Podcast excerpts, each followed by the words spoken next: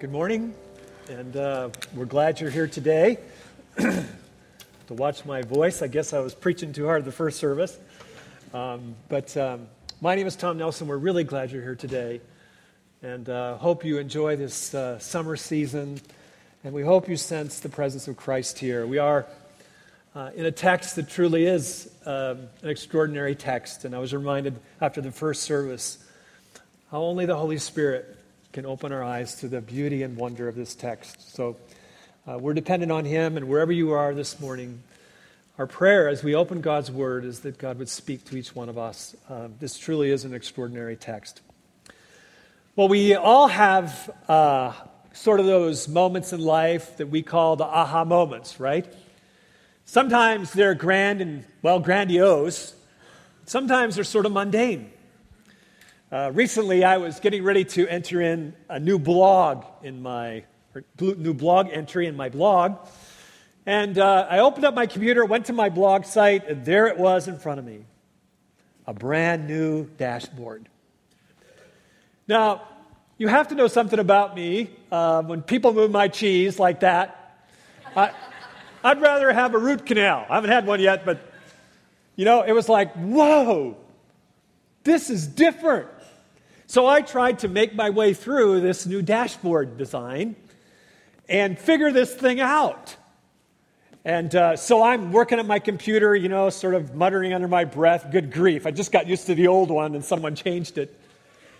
And I started pulling my hair out because I couldn't figure it out. I just couldn't figure out what was going on, you know. And so one of our fellows uh, happened to walk by my office door. yes, I believe in the providence of God and uh, his mercy. And uh, so I said, Help!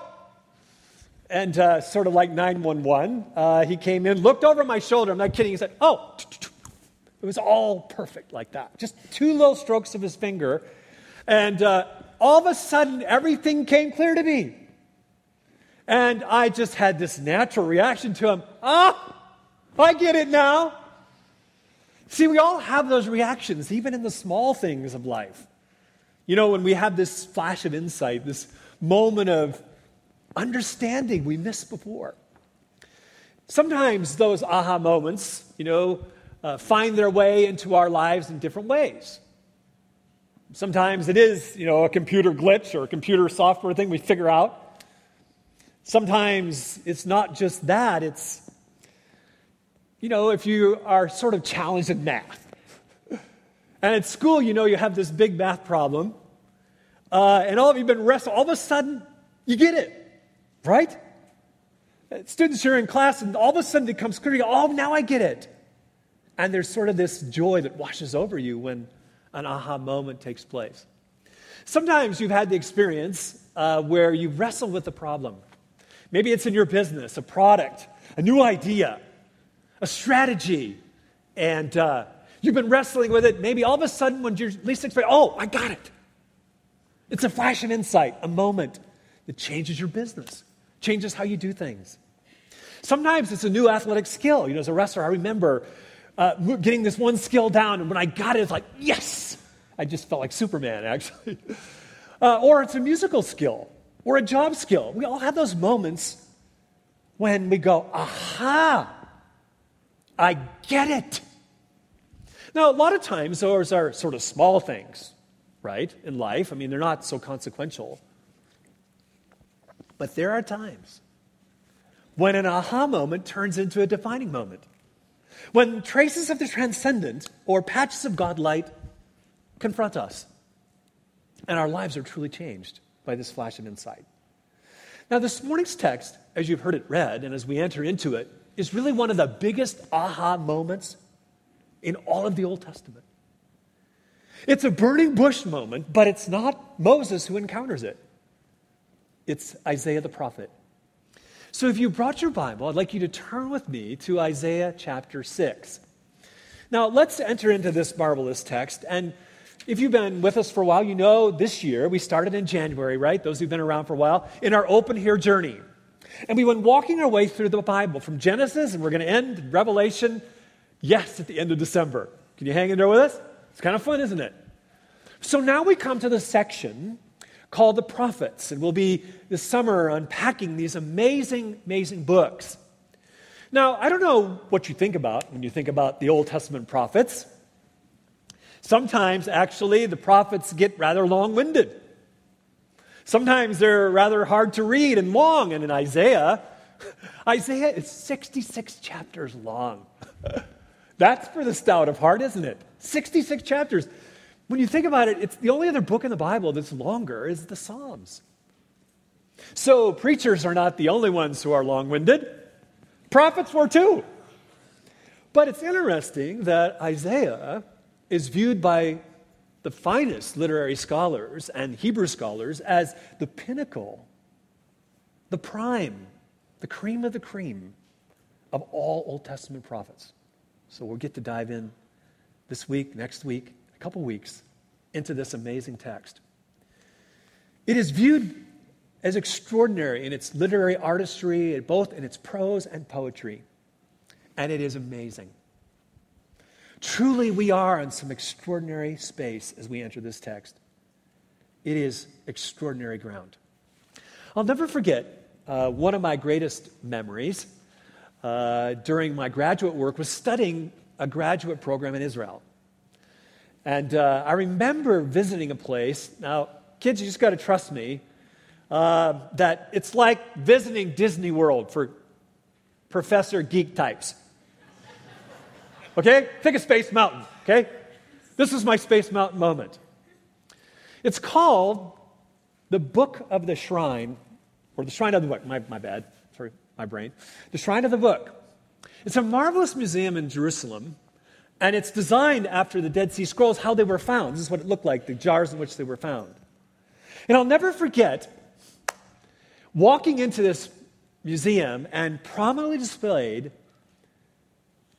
is a portion of the scroll of Isaiah. A scroll that dates back 2,300 years. I was like this close to it, and I had goosebumps.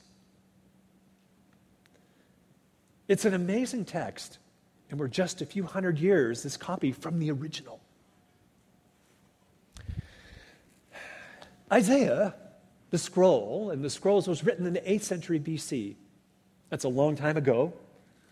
And God's message to Isaiah was a sobering one. Prophets often had to deliver truths that weren't easy, they were inconvenient, hard hitting. And one of the things as you walk with us through Isaiah and as you read and listen to Open Here, I want you to notice a refrain that many prophets use and Isaiah really uses. You ready? The phrase is, Woe to those Woe to those. Woe to those. You go, enough of the woe. But it's interesting in chapters 1 through 5 of Isaiah, Isaiah the prophet focuses on the message to God's covenant people, the hard hitting message. They had a message and they to hear. Now, when we come to chapter 6, Isaiah invites us into a scrumptious feast of delicious irony. Because it's not the people God has in mind, it's the junk Isaiah has in mind that needs dealing. In other words, the prophet who is called in his vocational call to reveal God's truth to others needs some revelation himself because of the junk in his life. Now, that preaches for pastors too, right? So I want us to understand that Isaiah now is on the focus. Not the people, it's Isaiah. And God will encounter Isaiah in an amazing way, then the challenge will be what will his response be? Because revelation always demands a response. And the question for us as a reader is what will our response be when we encounter God? So, the way this is structured, this text, is like this. And often, again, in the Hebrew language, there's a threefold progression, and this is what this whole chapter does the whole chapter. This is how it goes. This is how Isaiah arranges it. First, in verses 1 through 4, there is this glorious revelation, this microburst of revelation. And then, verse 5, we have the pivot of the whole chapter. And that's the grim reality of Isaiah's situation. And then from 6 all the way to the end is God's gracious response. So if you're following along in your mind or you want some scaffolding to write, take some notes, it begins with this glorious revelation, moves to this grim realization, and then to a gracious response. So let's jump in. Verses 1 through 4, I'd like to read that again because it sets the tone for the whole chapter in God's glorious revelation. In the year that King Uzziah died, Isaiah says, I saw the Lord sitting upon a throne, high and lifted up, and the train of his robe filled the temple. Above him stood the seraphim. Each had six wings. With two he covered his uh, face, with two he covered his feet, and with two he flew. And one called out to another and said, Holy, holy, holy is the Lord of hosts, literally of the armies, the angelic armies. The whole earth was full of his glory, and the foundations of the threshold shook at the voice of him who called, and the house or the temple was all filled with smoke. What we need to grasp here from our cultural distance is that Isaiah tells us right up front that his vision of God is not some mystical encounter concocted in his imagination. Rather, it was nestled in the reality of time and space history in the 8th century. He anchors his vision of God in the 8th century under the reign of King Uzziah. You notice that. But he does a beautiful wordplay here in the original language because Uzziah is really not the king in focus. It is the King of Kings and the Lord of Lords. That's the focus. And he tells us right away, you'll notice in the text, he saw the Lord. Now, if you're like me, when you read the scriptures, your imagination sort of grabs you, right? And I, and I want to say to him, and, and maybe I shouldn't, I don't know if does. Come on, Isaiah, give me more. I mean, doesn't this sort of brief, poetic picture say to you, Come on, Isaiah, tell me more. What did you see? How did you see it? Tell me more. What's going on? But he's just focusing on a very small sliver. We know the cosmic, cosmic curtain is drawn back. We see that. And we know that his emphasis is a royal throne a royal picture. Now, in our cultural location, uh, it's kind of hard to imagine that. And uh, in our world, increasingly, there's less kingly thrones and uh, royalty, right? But if you go to Britain, and some of us have had that joy of being in Britain, and uh, I remember our family going to uh, England on a summer vacation, and it was amazing being in a sort of royal context. I remember going to Buckingham Palace, watching the changing of the guards. It was pretty cool. Amazing. And uh, we saw, we think, the queen going way away, so we claim we saw the queen. but it was like, it gave us goosebumps. I mean, we're Americans, for goodness gracious. You know, it's like, it was amazing. It was a sense of awe. Or going to Westminster Abbey or some of the summer residences of the royalty where they were, you have a sense of history and a sense of awe. There's something grand about it. Or even the Royal Mews. It's amazing. And I think this is more what his readers would have understood in a, in a world where royalty was common, kings were common, and the splendor of a royal scene. And notice the, the angelic emphasis here. It's a royal throne, it's amazing, but em- emphasizing these creatures. You know, the only time in all of scriptures the seraphim are mentioned are here, at least named. I want to suggest to you that John, in his last book of the Bible, echoes this theme, but he doesn't give them names. And what stands out to us um, from Isaiah's very quick snapshot is the uniqueness of their six wings. Do you see that? Now, most of us think of wings and creatures as having a utilitarian function. That is, uh, uh wings get you places. But notice six wings. Do you ever wonder why that is? Two are used to get around. Got that part. What are the other two or other four doing? Well, you notice there's a sense of the language of covering. These creatures with these other four wings are covering themselves as they're in God's presence, in the radiance of His glory. And there's a sense in this language of shielding from the glory and power of God, as well as a picture of humility. Shielding the face, humility, and shielding the feet.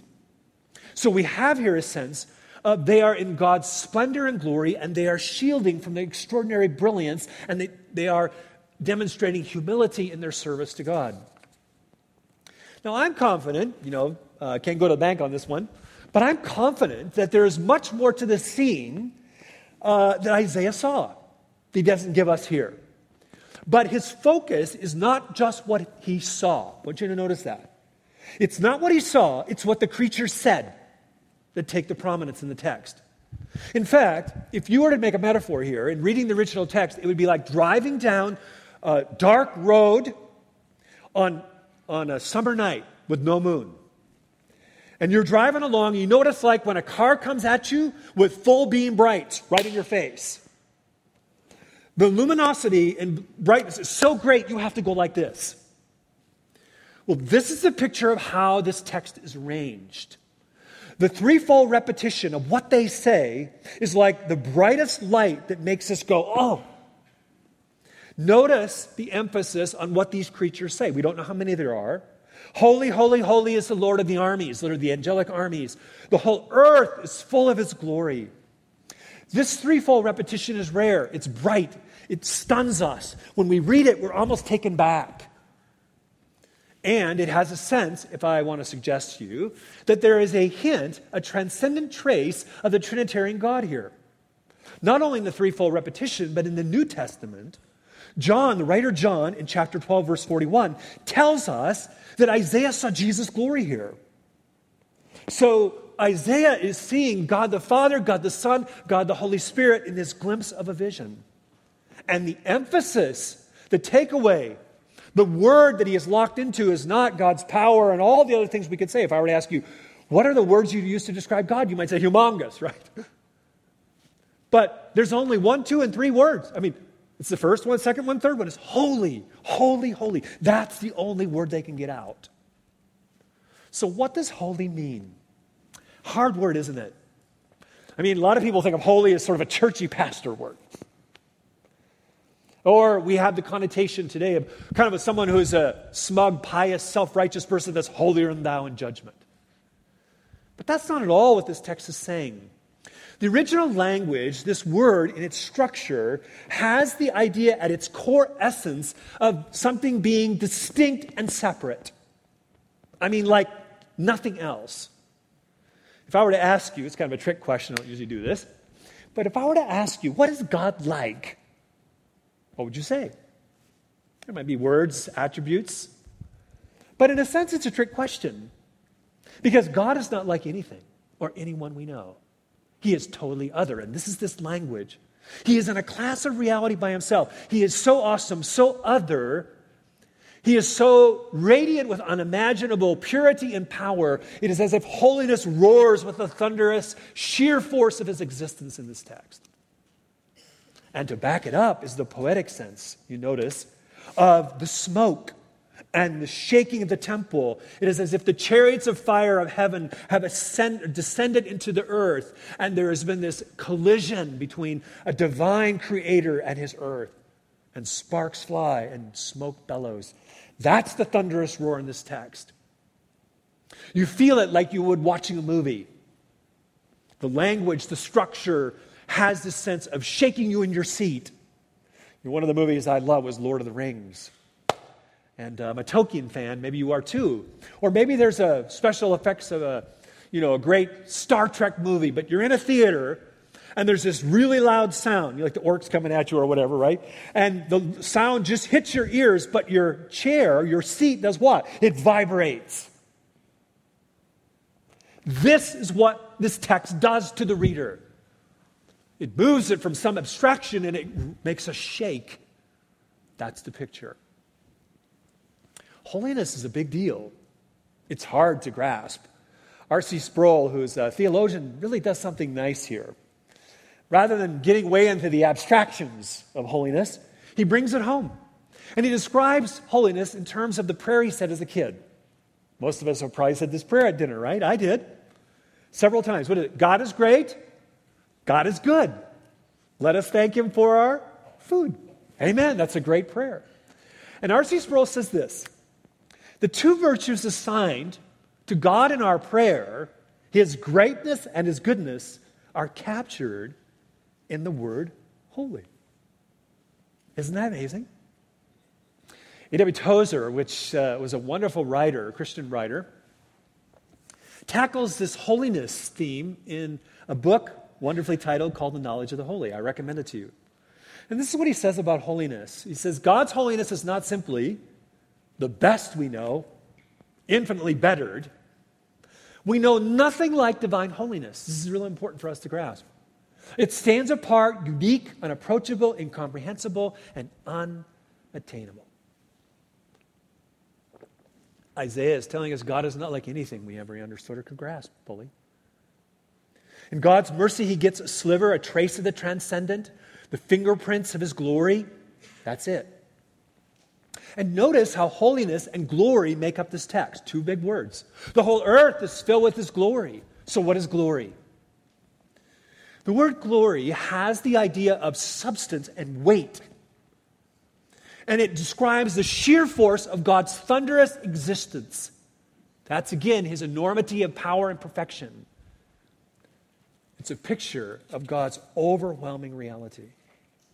And what we need to grasp in this text is when God, the Creator, when He invades earth, His creation, a ravaged planet by sin and destruction, when he encounters this ravaged planet that he made once beautifully and perfect, when he encounters the puniness of Isaiah and Isaiah's wretched sin, sparks fly. That's the picture. C.S. Lewis uh, wonderfully captures the reality of approaching God's divine essence. Nobody has probably captured this better than Lewis, who lives in the sort of jet trails of the Romantic poets. In The Lion, the Witch, and the Wardrobe, there's this conversation about Aslan, this great king, right? The Christ figure. And the theme is often about his safety. But what we often miss is what Mrs. Beaver says after that. And she says, if there's anyone who can appear before Aslan without their knees knocking, they're either brave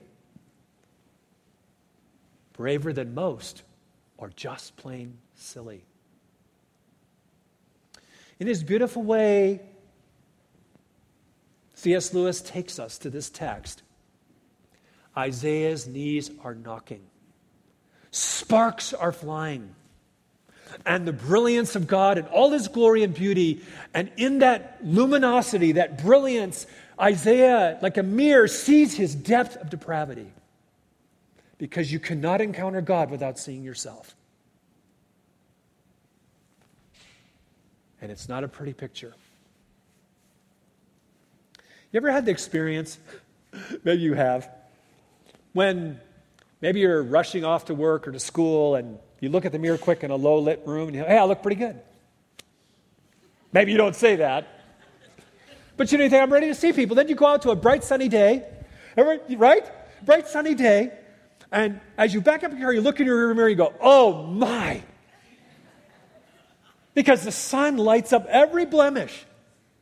It's like no glamour shots in the sunshine. That's the picture. When we stand before a holy, perfectly brilliant God, we cannot help but see life ourselves without any makeup. We are exposed for our depravity and sin. And notice verse 5. This is where this text pivots. It's a grim realization. Notice the text. Remember, he said, Woe, woe is you, woe is you. Now it's woe is me.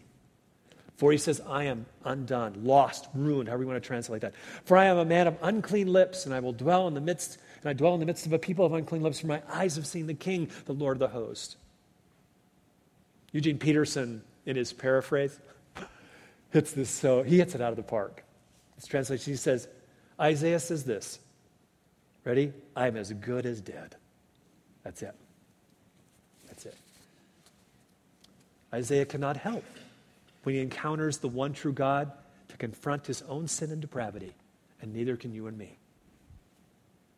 When we encounter the living God, we cannot help but see our desperate need for cleansing and forgiveness. All Isaiah can do is hit the deck and repent of his own sin and uncleanness. And that's what he does. And isn't it amazing the dawn of God's gracious response begins to rise. And it builds all the way through the end of the chapter. God's beautiful response of grace.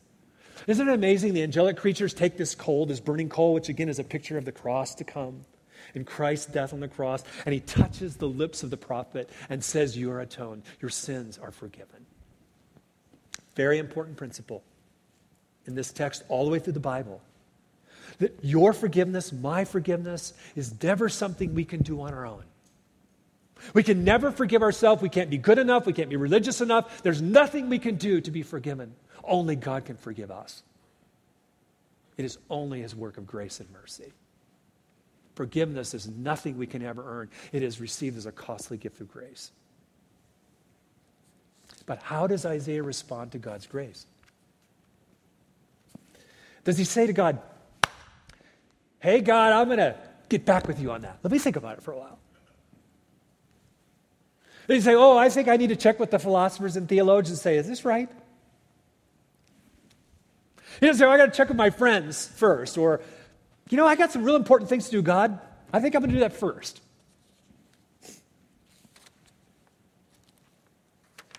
Or, or I, I, got a lot of life to live.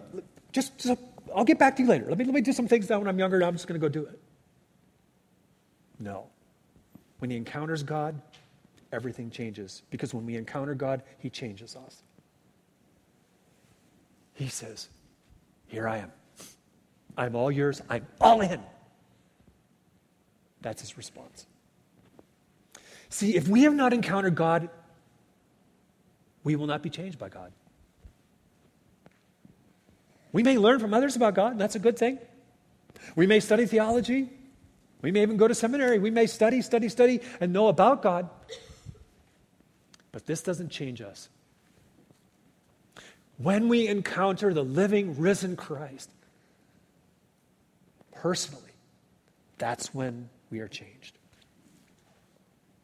Isaiah's cleansing and forgiveness leads to this burst of new life. Do you see it in the rest of the text? There is this beautiful picture of encounter and then wholehearted worship and vocational faithfulness. Do not miss the integral nature of that. Isaiah's heart is not only changed, what he does and why he does it changes. Verses 9 through 13, you notice that God says to him, Okay, I'm calling you. His specific vocational call is to be a prophet, to be a mouthpiece of, God, of God's message. And he says at the end of the chapter, You're going to not be very successful, Isaiah. You know, if I'm going to give you a job re- review down the road, you're probably going to fail because the people are not going to listen. The point is, Isaiah, Tom, I haven't called you to be successful. I've called you to be faithful and obey me in my vocation. It's amazing to me how this text connects Sunday to Monday. Isaiah is, is given a tough vocational call. He's not successful, but he's faithful. So, what does God ask you to do? Where has God placed you? Where has He sent you? Where is He sending you? See, the vocation God calls us to, whether it's in business, education, government, media, the arts, doesn't mean we're going to be successful. There's nothing wrong with that. But God is infinitely more interested in our faithfulness. See, we talk a lot at Christ Community about how our work matters. And rightly so, this text screams of this when we encounter Christ. It changes what we do on Monday and how we do it. See, all of us are called into full time Christian work. And Dorothy Sayers says it right the only good work well done is Christian work. Isaiah did good work, I'm sure, as a prophet. Pretty amazing scroll we have. But he wasn't viewed as being successful.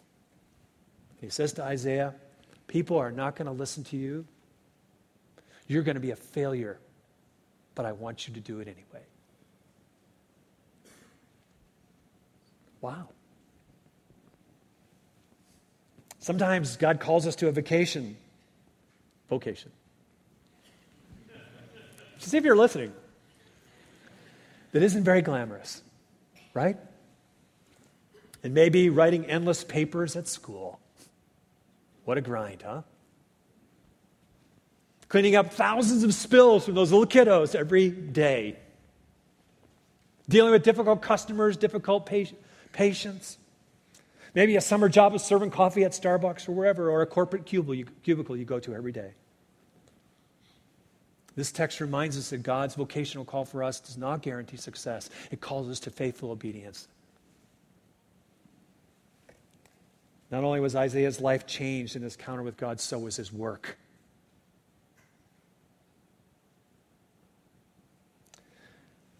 This text brings us to this principle.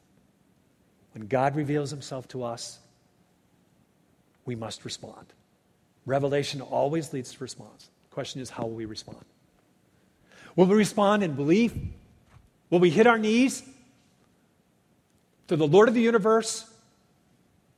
Or will we shrug our shoulders and walk away in disbelief? See, everyone is devoted to something. The Question is whether our devotion will lead to life or death.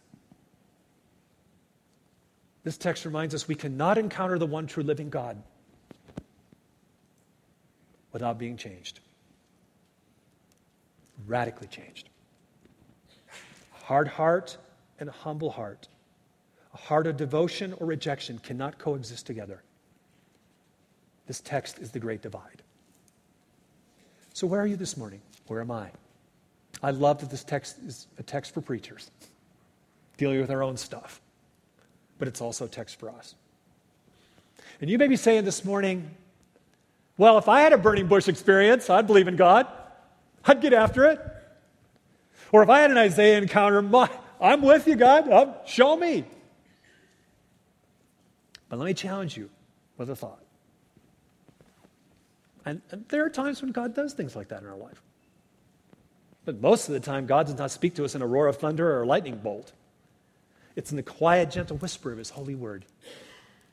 Do you realize that you and I have much greater vision of God, His greatness, and His holiness in this book than Isaiah ever did in his vision? We see much more than Isaiah did about who God is. But we don't encounter God on our terms, we encounter Him on His terms. This text points, and we're going to see this next week and the following week, this text points to Jesus. Jesus' fingerprints are everywhere here.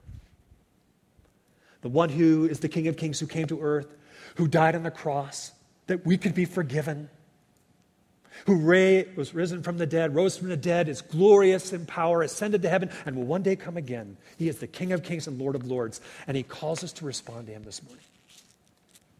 His glory is on display in the book of Hebrews. Listen to these words. This is our Lord Jesus. Long ago, at many times, the Hebrew writer says, in many ways, God spoke to our fathers by the prophets. But in these last days, he has spoken to us by his Son, whom he appointed the heir of all things, through whom he also created the world. Now, listen to this. He, Jesus, incarnate, crucified, risen, ascended, glorious Lord Jesus is the radiance of his glory and the exact imprint of his nature. And he upholds the universe by the word of his power. That's who Jesus is. And when we encounter him in his risen glory, it transforms us. You cannot encounter a God like this without it changing you. And me. So the question is have you encountered Jesus? This is what Isaiah says. This is where Isaiah takes us. Do you see his glory? John says, We beheld his glory, glory that we got, only begotten of the Father, full of grace and truth. We saw his glory. Do you see it? And do you recognize your condition? That apart from Christ, you and I are undone. But with his grace, we have been given new life and forgiveness of sin as we fall on our knees in repentance and trust him as our Lord and Savior and follow him. Here am I, send me. So, will you bow before him today? There is no preacher, no pastor that ever unveiled this text. It is way beyond us. but it gives us a glimpse, just a sliver, of the glory of the risen Christ. Revelation always demands response. What will be your response? Let's pray. Heavenly Father, we thank you for the brilliance of your word. Father, for those this morning who maybe aren't even sure who Jesus is, they're just coming back to church, they're wondering, I pray that they would feel welcome here and that you would draw them with a greater perspective of who you are. Reveal yourself to them. And for those who are maybe sitting on the fence of indecision or indifference, may they trust you. May they see you in all your glory. And Lord, for all of us, grant to us a fresh touch of the Holy Spirit. May we have a response in humility and joy and grace as we receive your forgiveness in your new life. That we're all yours, we're all in. Here am I, send me. Here am I, send me.